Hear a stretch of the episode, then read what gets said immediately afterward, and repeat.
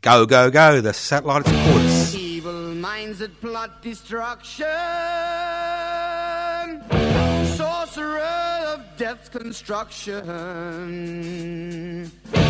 In the fields of bodies burning, as the war machine keeps turning. Death and hatred to mankind, poisoning. Welcome to the Anarchist World This Week, broadcast across Australia on the National Community Radio Satellite. Listen to the Anarchist World This Week, Australia's sacred cow, slaughterhouse. Listen to analysis of local, national, international events. Listen to analysis you'll never hear anywhere else.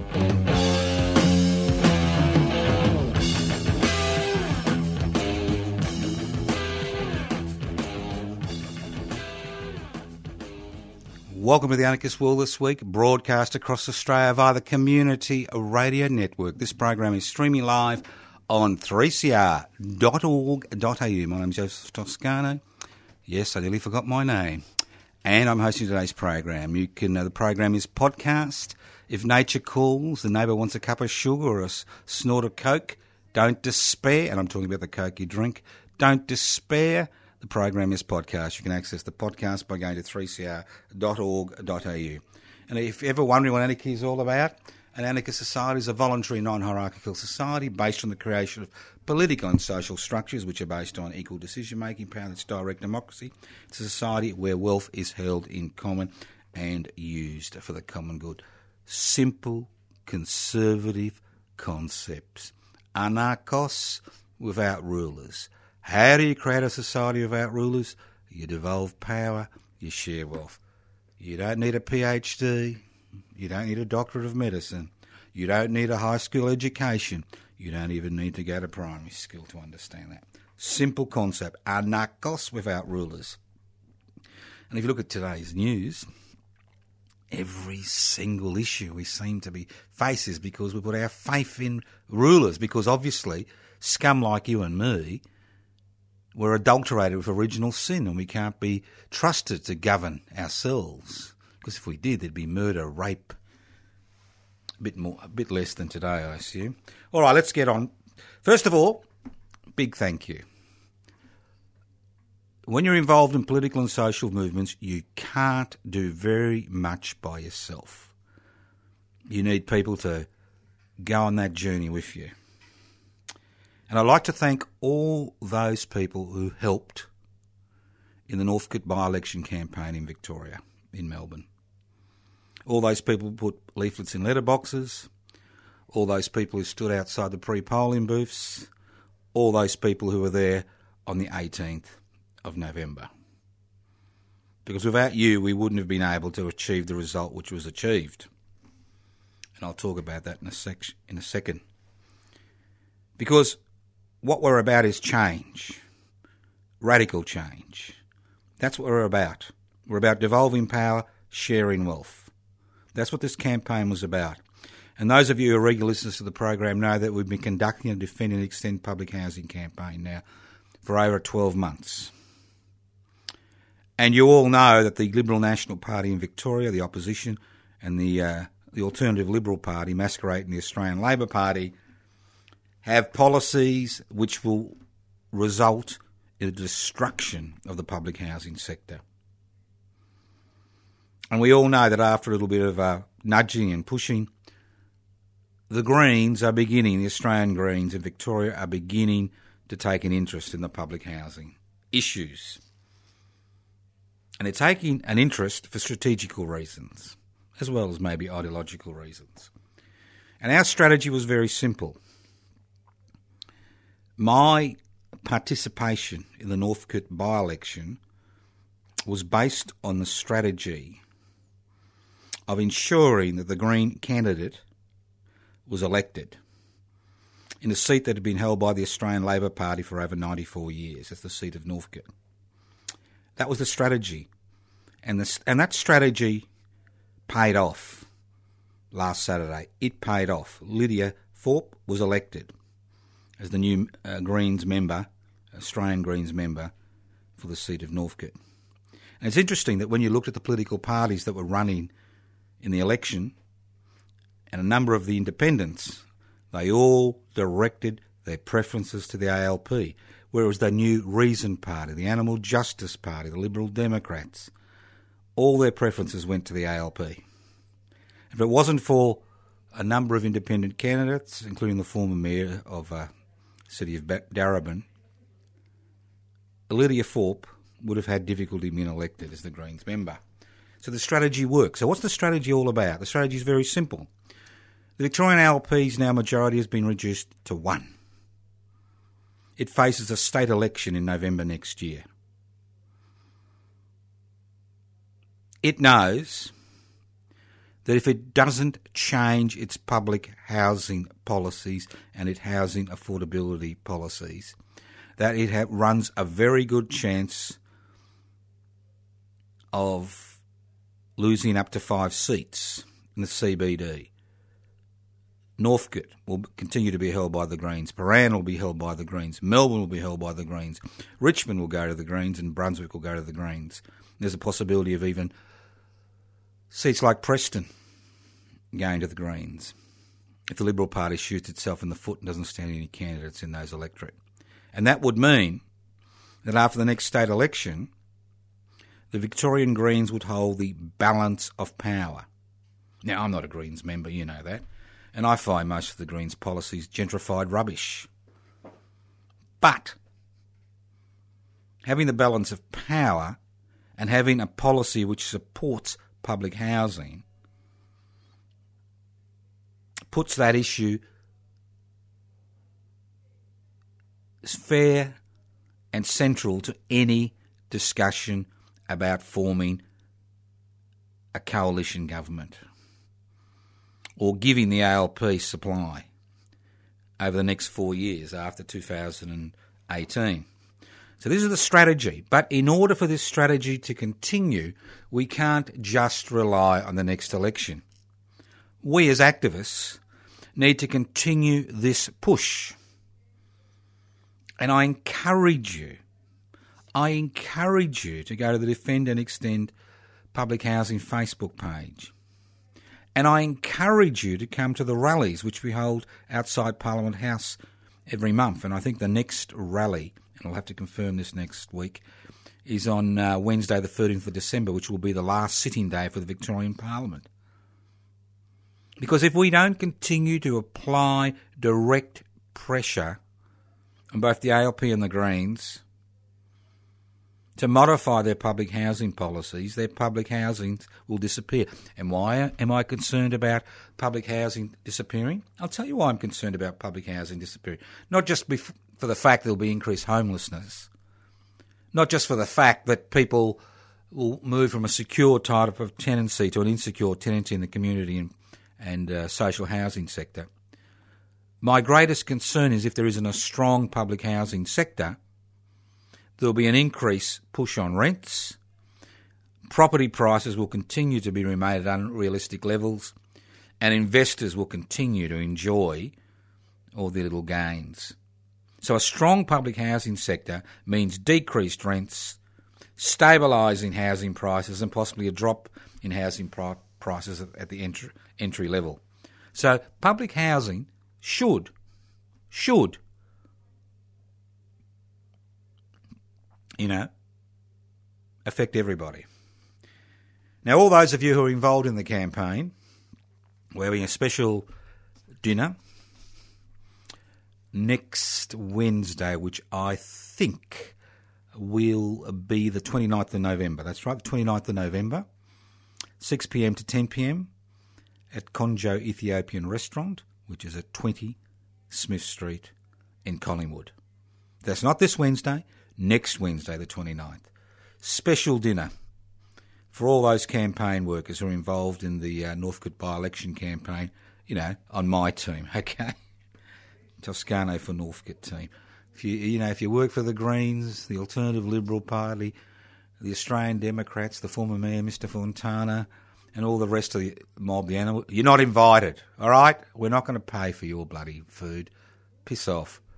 We're here. This dinner is a special dinner for those people involved in the campaign who gave their freely gave of their time, who uh, boiled in the sun and were soaked in the rain. So, Konjo Ethiopian Restaurant, twenty-ninth of November, Wednesday, six p.m. to ten p.m. You ain't got any money and you're a campaign worker, come along. Now, if you weren't a campaign worker and you want to come along, come along and pay for dinner for a campaign worker, eh? Show your practical support. Not everybody could be on the streets, but at least those who were need to be uh, rewarded for their efforts. Now, if this has got you excited, don't forget, get on board the public interest before corporate interest bandwagon, because Defend and Extend Public Housing Australia is a creation of public interest before corporate interests. And we need new members, and we need new members so we can actually register public interest before corporate interest as a federal political party before the next election. We need another two hundred people on the Australian electoral roll to become members. And if you want to become a member, come along to the Konjo Ethiopian Restaurant every Wednesday night, six p.m. to ten p.m. I'll be there. I've got membership forms. Join up. You can always ring us, oh four three nine, three nine five, four eight nine, and we'll send you out an application form. Haven't got a phone? You can write to us, Post Office Box twenty, Parkville three oh five two. You've got one of those um, computer-y things? Well, you can always go to the P I B C I website, Public Interest Before Corporate Interest website. Go down, go to and download the application form. Info, I N F O, at P I B C I, P I B C I dot net. Nothing happens without people getting involved. Nothing happens.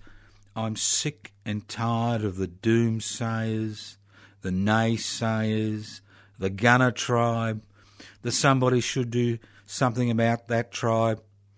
The theoretical geniuses have got it all worked out in their head but wouldn't even know how to interact with a real human being on the streets. Sick of you, mob. Go away.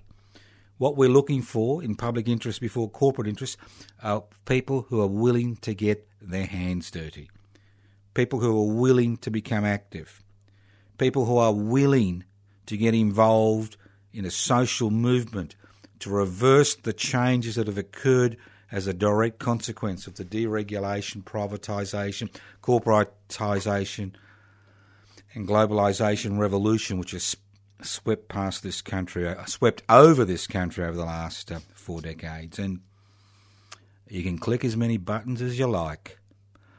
You can write as many letters to politicians as you like. You can cry in your Wheaties in the morning. You can woe betide yourself, but if you want change, you need to become active. And that's what this program is about, The Anarchist World This Week. It's about encouraging you to become active. Anywhere in Australia, it doesn't matter where you are. Northern Territory, West Australia, Australian Capital Territory, Tasmania, South Australia, New South Wales, Queensland, Victoria. Join public interest before corporate interest. We're looking for members across the country. And as you all know, this program is streaming live on three c r dot org dot a u and it's coming to you courtesy of the Community Radio Network. Community radio stations around the country are broadcasting The Anarchist World This Week. If you are listening to The Anarchist World This Week, you like what you hear, you th- you'd like you'd like to look at the application form, download it. Info at P I B C I, P I B C I dot net. Ain't got a computer? Leave a message with an address on oh four three nine, three nine five, four eight nine.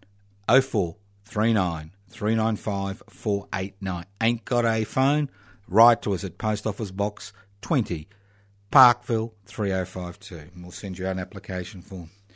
Now, public interest before corporate interest is about real, structural, fundamental changes. It is not issue driven. I mean, for the last few years, everybody's been beating themselves senseless regarding marriage equality. The next month or two, despite people's uh, attempts to ensure that it's never legislated, when the marriage equality issue comes and goes, it really doesn't make much difference to most people. Issue-orientated politics is part of the gentrified revolution. It really has minimal impact. A lot of people. What we need is a political, social, ideological position which actually looks at the structural inequalities, that looks at why we have this increasing gap between the rich and the poor, that looks at why in the land of milk and honey so many people are dispossessed, why the governor of the Reserve Bank says, and this is so ludicrous, says we need wages growth for the economy, economy to chuggle on. Ah, well, we could talk about it later, and I will. You listen to The Anarchist World This Week, broadcast across Australia on the Community Radio Network. As you know, we're all, all, always organising things for you to attend, and I'd just like to remind you, doesn't matter where you are in Australia, the one hundred sixty-third anniversary of the Eureka Rebellion is almost upon us. So why don't you join the Reclaim the Radical Spirit of the Eureka Rebellion celebrations committee, which has been formed by the Anarchist Media Institute? Why don't you join us at four a.m? That's right, four a.m, Sunday the third of December two thousand seventeen, to mark the one hundred sixty-third anniversary celebrations at the Eureka Stockade site, at the very site blood was spilt one hundred sixty-three years ago, to ensure the ideas which were encapsulated in the Eureka Oath became a reality for men, women and children through the ages. We swear by the Southern Cross to stand truly by each other and fight to defend our rights and liberties. Come along to the Dawn Ceremony. The Dawn Ceremony will be uh, streaming live on three c r dot org dot a u. It usually takes about two hours. six a.m. we have a uh, breakfast at the Eureka Hall. Bring your own food or drinks. nine a.m. we march, walk, crawl from Eureka, Bar- Eureka Park to Bakery Hill to reaffirm the Eureka Oath. And from nine thirty to ten thirty a.m.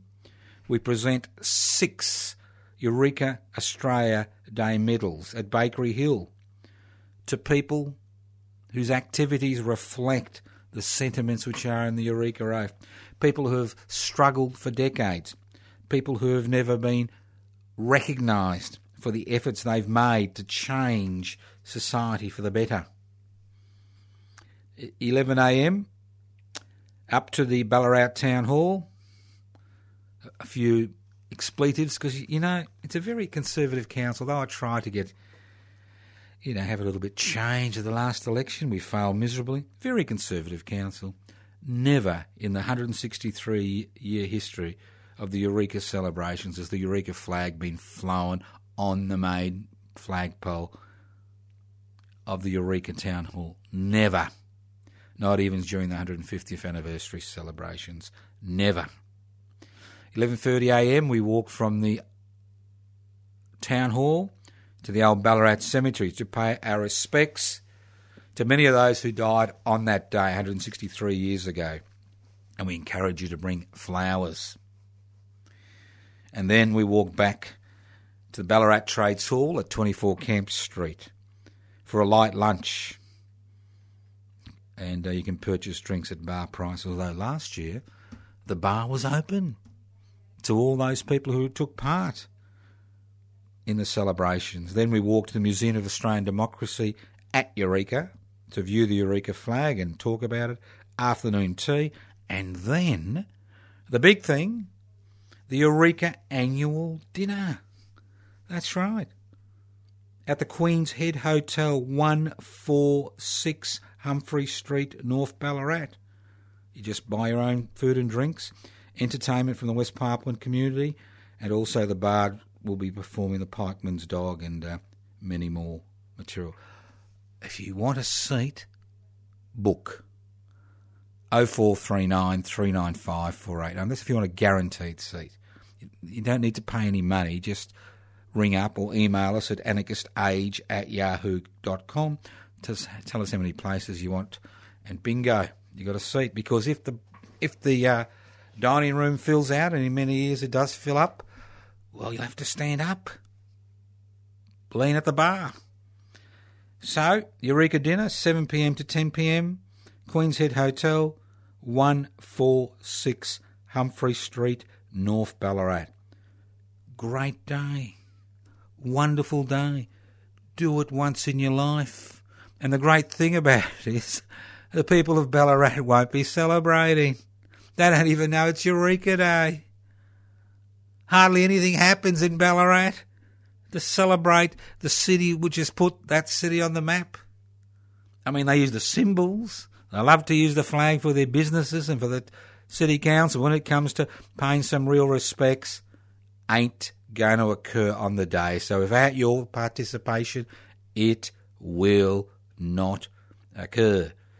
I know there are people coming from Queensland, people from West Australia coming, so come along. We invite the whole of Australia to be there. Wouldn't it be nice to have twenty-four million people there? Well, I don't think it's going to happen. Be good to have a few hundred. Think about it. Join us, four a.m. to ten p.m, thirteen-kilometre walk. You don't have to do all the stations of Eureka. Go to one thing, two things, three things, do the whole thing. Join us Sunday the third of December two thousand seventeen to mark the one hundred sixty-third anniversary of the Eureka Rebellion, a rebellion which still reverberates round this country. It ain't an official flag, boys and girls, Eureka flag. It ain't an official flag. Now, the great thing about commenting, having the opportunity to talk to you on the Anarchist World this week via the Community Radio Network, is sometimes some things happen in the world which are so sad they're funny. Now, I noticed that our great leader, well, I don't know if he's leader now, you never know with Malcolm, you know, with all the trouble he has with his own, his own party, he's not considered to be one of the boys. Yeah. But our great leader said, all the way with the groper. The groper is the number one. And I'm just a bit concerned, you know. I mean, there's all these Hollywood stars being outed for sexual, you know, um, how shall I put it, explo- exploitative behaviour. But in, all that talk about the groper has just disappeared, you know. I mean, if I sat here and I said, well, you know, I love groping women and this is how you do it and it was all on tape recorder, I don't think I'd be the President of the United States of America. Or maybe it's a reaction that people are slowly moving towards the groper. But let's not worry about that. But there are some things which are just hilarious. They're so sad, they're hilarious. And if you don't laugh, you cry. Now, this week the big news was that for the first time in nine years, North Korea has been designated a terrorist state by the United States of America. Okay? I can hear you laugh. I can hear you. I mean, the North Koreans aren't very pleasant. It's not a very pleasant government. And I can imagine there'd be celebrations In, in, in throughout North Korea of Mister Jong, like Mister Mugabe, pissed off. But terrorist state, the world's greatest terrorist state. Just just a few facts and figures. Who was responsible for the invasion of Iraq? Who was who lied about the weapons of mass destruction? Who has been responsible for the for the deaths of over a million people in that region over the last, you know, twenty years? Who is, as we speak, currently helping Saudi Arabia enforce a blockade of Yemen, which is leading to the deaths of at least one hundred fifty children a day. At least. While we do this one-hour program, there will be another ten to fifteen children will die of malnutrition. And that's a big word which means not enough food, because of this blockade by Saudi Arabia, which is armed to the teeth by the United States of America. So when we talk about terrorist states, let's get our facts right. I mean, there's a few terrorist states out there, and I can assure you that when it comes to the damage caused by North Korea and the damage caused by the United States of America, you just add it up and you'll see who's the real terrorist state, or who is the biggest terrorist state. All right, usually I don't make too much commentary about international affairs because you and I know there's not much we can do about it. But sometimes you can link issues, and it helps people to understand. Now, for the past five years, or is it four and a half years, this country has been torturing three and a half thousand asylum seekers, men and women who came to this country because they were seeking asylum, okay? We've been wasting a billion dollars a year, over a billion dollars a year to keep them in Nauru and Manus Island. You could keep them in the honeymoon suite in the Hilton for that price. I can tell you now, three and a half thousand of them. I'm sure the private hotels would love it. So what am I getting at? Now, we've seen the atrocities that are occurring in Myanmar. It's not just something that's just happened overnight. People think the Rohingya crisis is something that's happened. For decades, Rohingyas in Myanmar have been persecuted. They're stateless. They're not issued. They don't have access to identity cards. They have they have uh, a system where people can't move from village to people, village.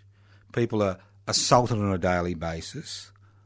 Rape is a weapon which is used. And what we've seen over the last three months is over six hundred thousand people flee to Bangladesh, and about seventy percent are women and women and children. Among that six six hundred thousand that are in Bangladesh, over sixty thousand are pregnant women. And Bangladesh is a country about the size of Tasmania, which already has one hundred and sixty million people.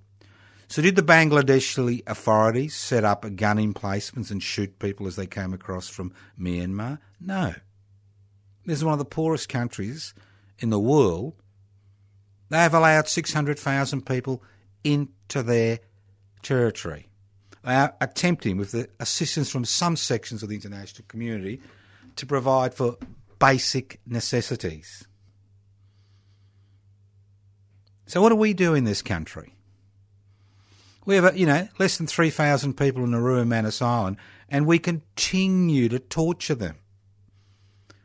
I can imagine that if six hundred thousand refugees turned up on our doorstep, on the Australian doorstep tomorrow, in the next three months, we'd have U-boats and machine gun emplacements to, you know, to, you know, kill people. I mean, it's the mentality we have. Just extraordinary. When you think about, when you actually compare the two different situations, just extraordinary. It is an extraordinary situation we find ourselves in, where we can't even let people go to New Zealand. Unbelievable. When another government has said, look, we're sick of this bullshit, we'll take one hundred fifty of the refugees. Oh, no, can't do that. They're our refugees. And then you say, oh, well, they're not our refugees because we've washed our hands of them. You know, it's a Papua problem and a Nauru problem.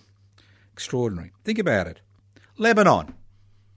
Four, th- four million people, one million refugees in Lebanon. Were they turned away at the border? Were they put in internment camps? Were they machine gunned? No. It really highlights the type of people we are.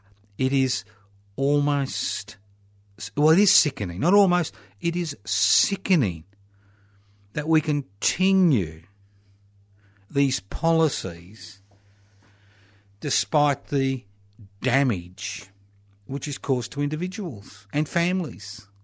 It's just extraordinary, extraordinary. I could imagine, I could imagine that if uh, six hundred refugees turned up on West Australia or uh, South Australia or the Eastern Seaboard over the next three months, I could imagine that the divided nation would be the... Uh, would be the major party and the, would have a majority in both the upper and lower house, because that's the mentality. It is a mentality which has been created, drip-fed, that we have. Just extraordinary. All I can say, and the thing is, I do go to barbecues, and sometimes I eat meat, and I talk to people, and these policies are policies which a significant proportion of Australians continue to support. And if we look at our history, with the introduction of the White Australia policy in nineteen eighty-one, in nineteen oh one, you can actually see where it all comes from. Listen to The Anarchist World this week, broadcast across Australia on the Community Radio Network. This program is streaming live on three c r dot org dot a u. My name's Joseph Toscano, hosting this, today's program. The program is podcast. You can access the podcast by going to three c r dot org dot a u. Now, I am sure you are all excited, really excited by the new economy. I mean, they're just such intelligent, innovative, innovative, innovative, intelligent, caring people involved in the new economy. And I'm sure you're all fans of Uber and you're out there hailing a little Uber car and eating your mints and drinking your cold water. And I'm sure you're all devotees of Airbnb. I understand that Melbourne is now, you know, one of the top twenty cities of the world for Airbnb. And I'm sure when Amazon turns up, you'll be there knocking on the door because the new economy is great, mate, isn't it? Well, I've been around a long time. And I'm proud to have been around a long time. It means I've survived. And I, this is bullshit.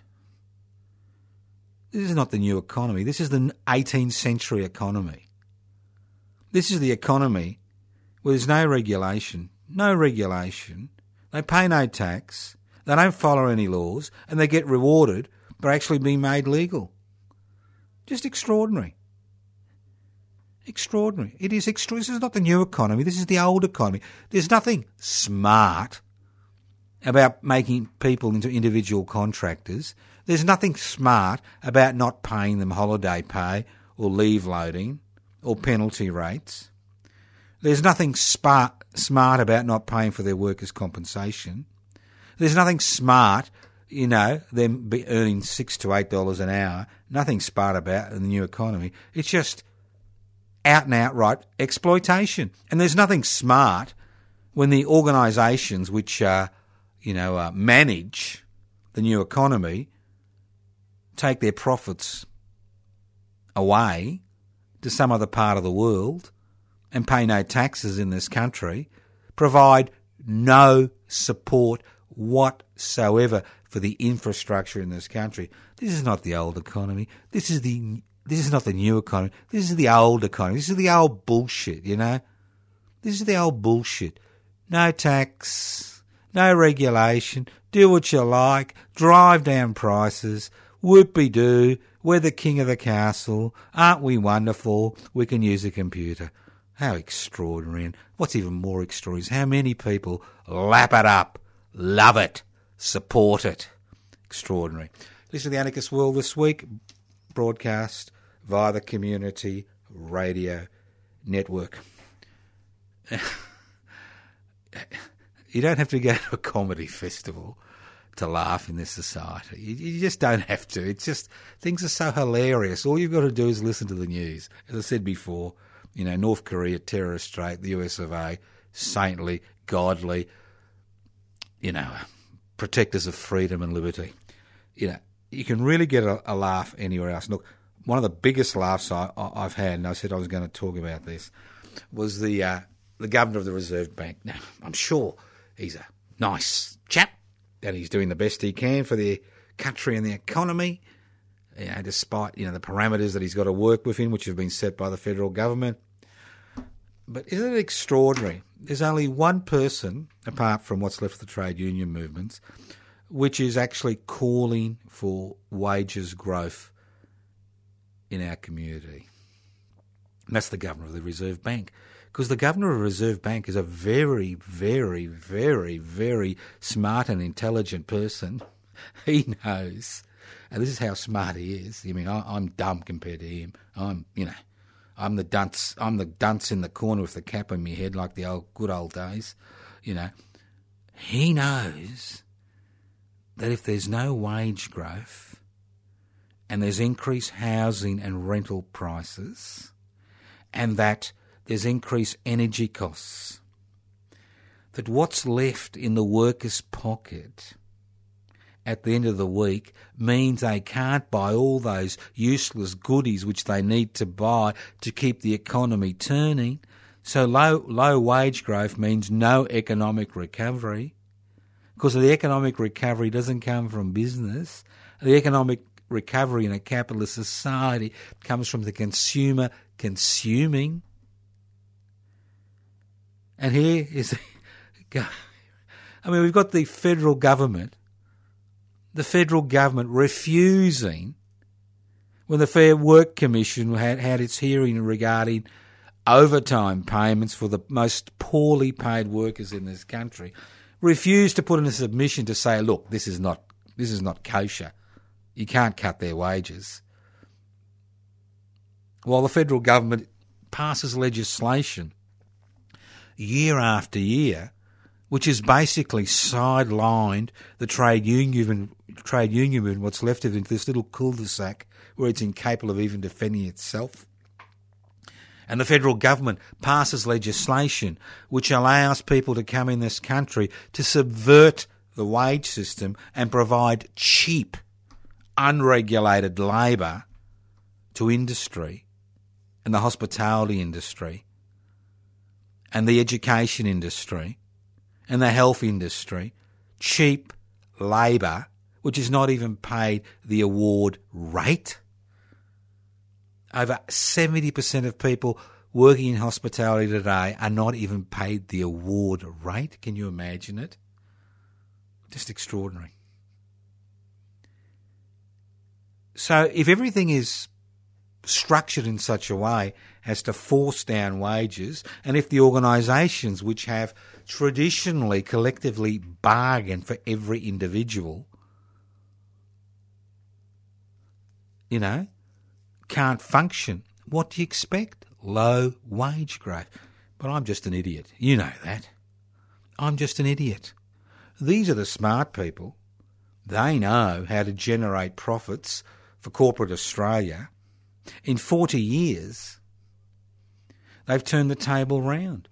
forty years ago, for every dollar which was generated by in profits by private industry, two-thirds went to the people who made that profit possible.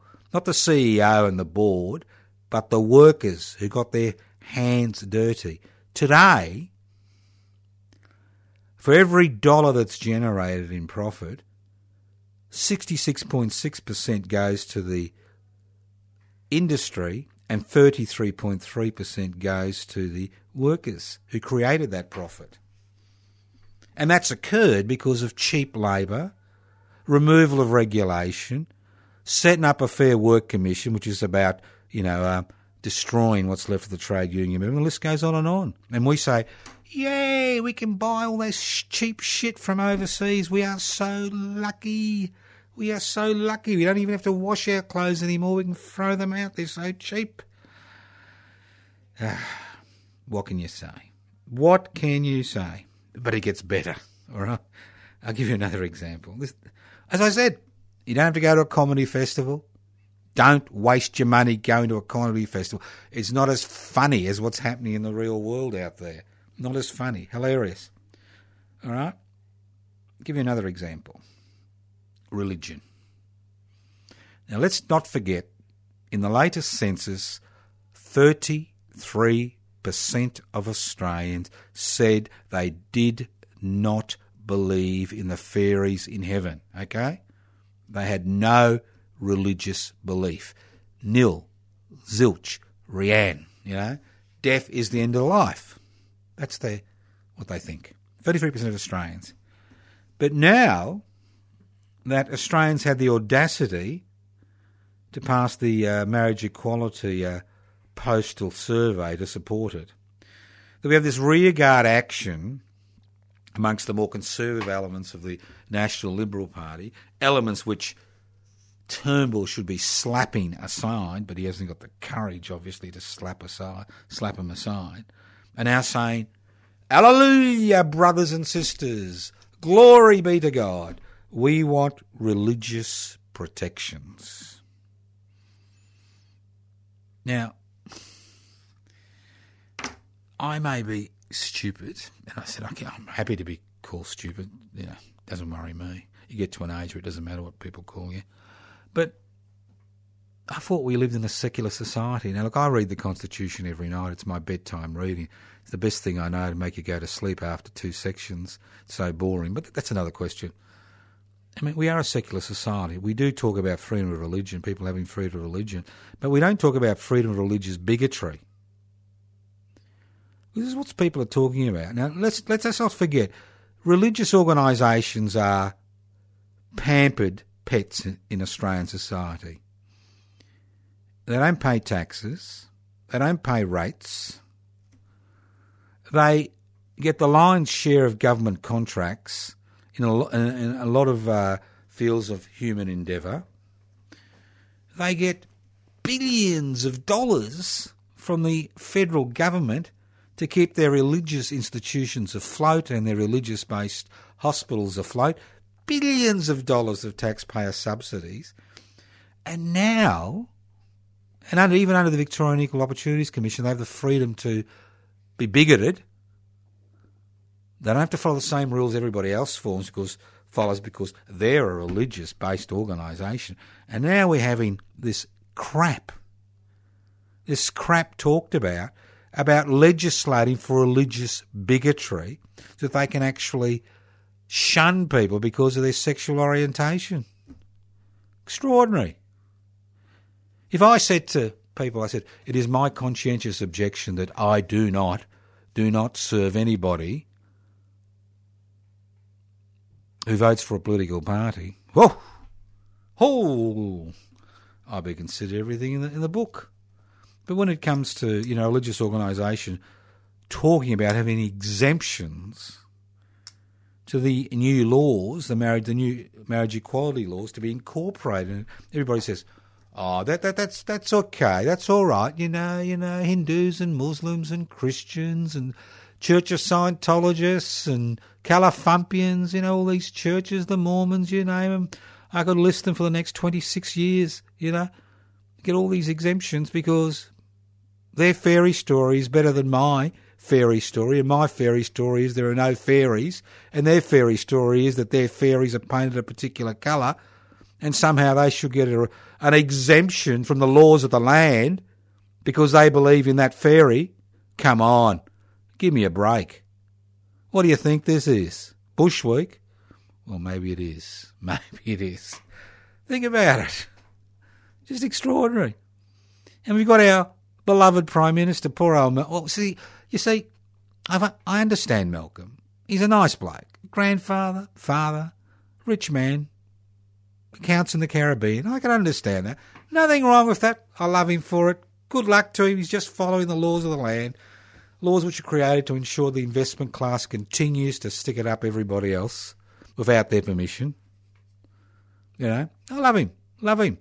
But Malcolm, can you grow a bloody spine, please?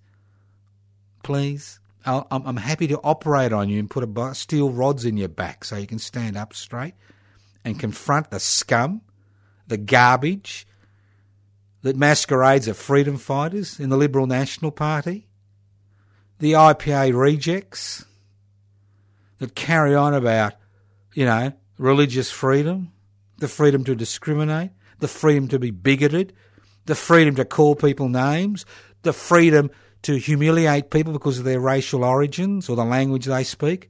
Give me a break, Malcolm. Stand up and slap them down.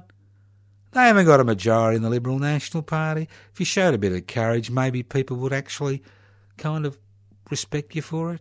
But the way you are now, man, you really need to piss off. Let the uh, the Conservatives and the reaction in the Liberal National Party take it over so it can become a rump of its former self and disappear from the face of the earth and disappear up, up its own uh, up its own asshole. Just extraordinary, Malcolm. Come on. Or is the Liberal National Party like that? Have they been totally taken over by the I P A, the Institute of Private Affairs mob? Are they now just the shadow of their former self? Maybe Malcolm knows something we don't know. Maybe he knows he hasn't got the numbers. Maybe he knows that these reactionary, conservative you know, elements within the Liberal National Party are now the Liberal National Party. And poor old Malcolm is just a figurehead who was pushed up there to win the last election because everybody knew that their policies meant that young Tony was unelectable. Hmm? Hmm? Wow, who am I to be so, you know, cynical? Well, I don't think I'm cynical. I think I'm just realistic. So, Malcolm, I'm giving you an offer. An offer you can't refuse. I'll do it for three. I'll put rods in your back so you can stand up straight, look at the Abbots of the world in the eye and tell them to piss off, you know, and join the new Conservatives, whatever they are, the goat lovers. I've forgotten what their party is. Okay, you're listening to the Anarchist World This Week, broadcast across Australian Community Radio Net- Network. Now, something a little bit more serious, very serious. Now, this is one overseas thing which I'm exceptionally interested in because I don't know if many Australians realise that West Papua is seventy-five kilometres from Australia. seventy-five kilometres. That's not far. Apart from New Guinea, it's our nearest neighbour. It is a province of Indonesia. And since it was taken over by Indonesia after a flawed, you know, act of, uh, you know, a so-called referendum, about sixty tribal chiefs were uh, handpicked to vote, over a half a million West Papuans have died directly and indirectly because of Indonesian government's policies and military action. And that sixty years later, there is still people inside and outside West Papua which are agitating for independence, despite the fact that West Papuans are almost a minority in their own country. In the last forty years, because of transmigration programs which gave away the West Papuans' lands to migrants from the rest of Indonesia for nothing, the population of West Papua is now almost fifty percent transmigrants and their descendants and fifty percent West Papuans. So over the last few days we've seen some skirmishes on the outskirts of Freeport, which is the huge U S-owned mine which basically has been sitting on a mountain of gold for the last forty years and, and mining that mountain of gold despite the objections of, you know, local landowners. And we saw a little bit of a kerfuffle over the past few days, which has resulted in the deaths of a number of people. And many of these deaths look like summary executions because it's not unusual for a West Papuan activist to find their families, to find their bodies riddled with bodies all over the place. Not an unusual end for an activist in West Papua in two thousand seventeen, despite the so-called uh, softer policies of the current uh, President Widodo. So why am I talking about this? Well, look, I'm the convener of the West Papuan Rent Collective. The West Papuan Rent Collective was formed three and a half years ago for one very good reason, to pay the rent for a decent office in Docklands in Melbourne, which could be used by the West Papuan community as a hub for their diplomatic activities, not just in Australia but around the world and the United Nations. And it's been quite successful. They've been able to push the idea of decolonisation and independence in the United Nations. Things are moving for the people of West Papua. And the office that the Rent Collective funds is pivotal to that struggle. And the Australian government can't close it down because it's not funded by the West Papuan refugees. It's funded by us, ordinary Australians. But we've got a problem. Three and a half years down the track, we are short of members. We are short of members of the Rent Collective. People die, people move on, people have different interests. We need twenty new members within the next two months. And membership of the Rent Collective is simple. You pay a dollar a day. You can pay monthly, you can pay yearly. A dollar a day into the Rent Collective bank book. Very simple. Every cent that goes into that bank book, and I check it every month, every cent goes towards paying the rent on the office. Every little cent. So, if you're a lapsed member of the Rent Collective, now's the time to rejoin. And I'm hoping to send out some invitations over the next five to six days, because the West Papua Rent Collective end-of-year party is on again on the ninth of December. That's Saturday the ninth of December, one to four p.m. Three lunch, great speakers. Come and try before you buy. Become a member of the Rent Collective. Now, where else in the world could you contribute a dollar a day towards the upkeep of an independence office which is making headways in the struggle for West Papuan independence? Where else? Where else? Where else can you lose weight? That's right. If you donate a dollar a day, what that means is, if you donate a dollar a day, what that means is that you don't buy all that takeaway shit you normally buy, because you ain't got enough money to buy it. And the money goes into supporting the West Papuan Independence Office. Great idea. Think about it. If you're interested, you can email me at anarchistage at yahoo dot com and I'll send you the details of how to join. It's very simple. You can do it anonymously. You just walk into a bank. I'll list the bank. I'll give you the details. Put the money in. You can do it anonymously. Nobody needs to know that you're a West Papuan Rent Collective supporter. You can put your name on and say, I'm happy to do it, and I can stuff you. So, as I said before, we are, we've never been short twenty people. And if this continues, we will have to think seriously of closing down the office in six months' time. That's how desperate things, the situation has become. So I'll tell you more about the end-of-year gathering Christmas party uh, next week. But if you're interested, in, if you've if your membership has lapsed, rejoin. You know what to do.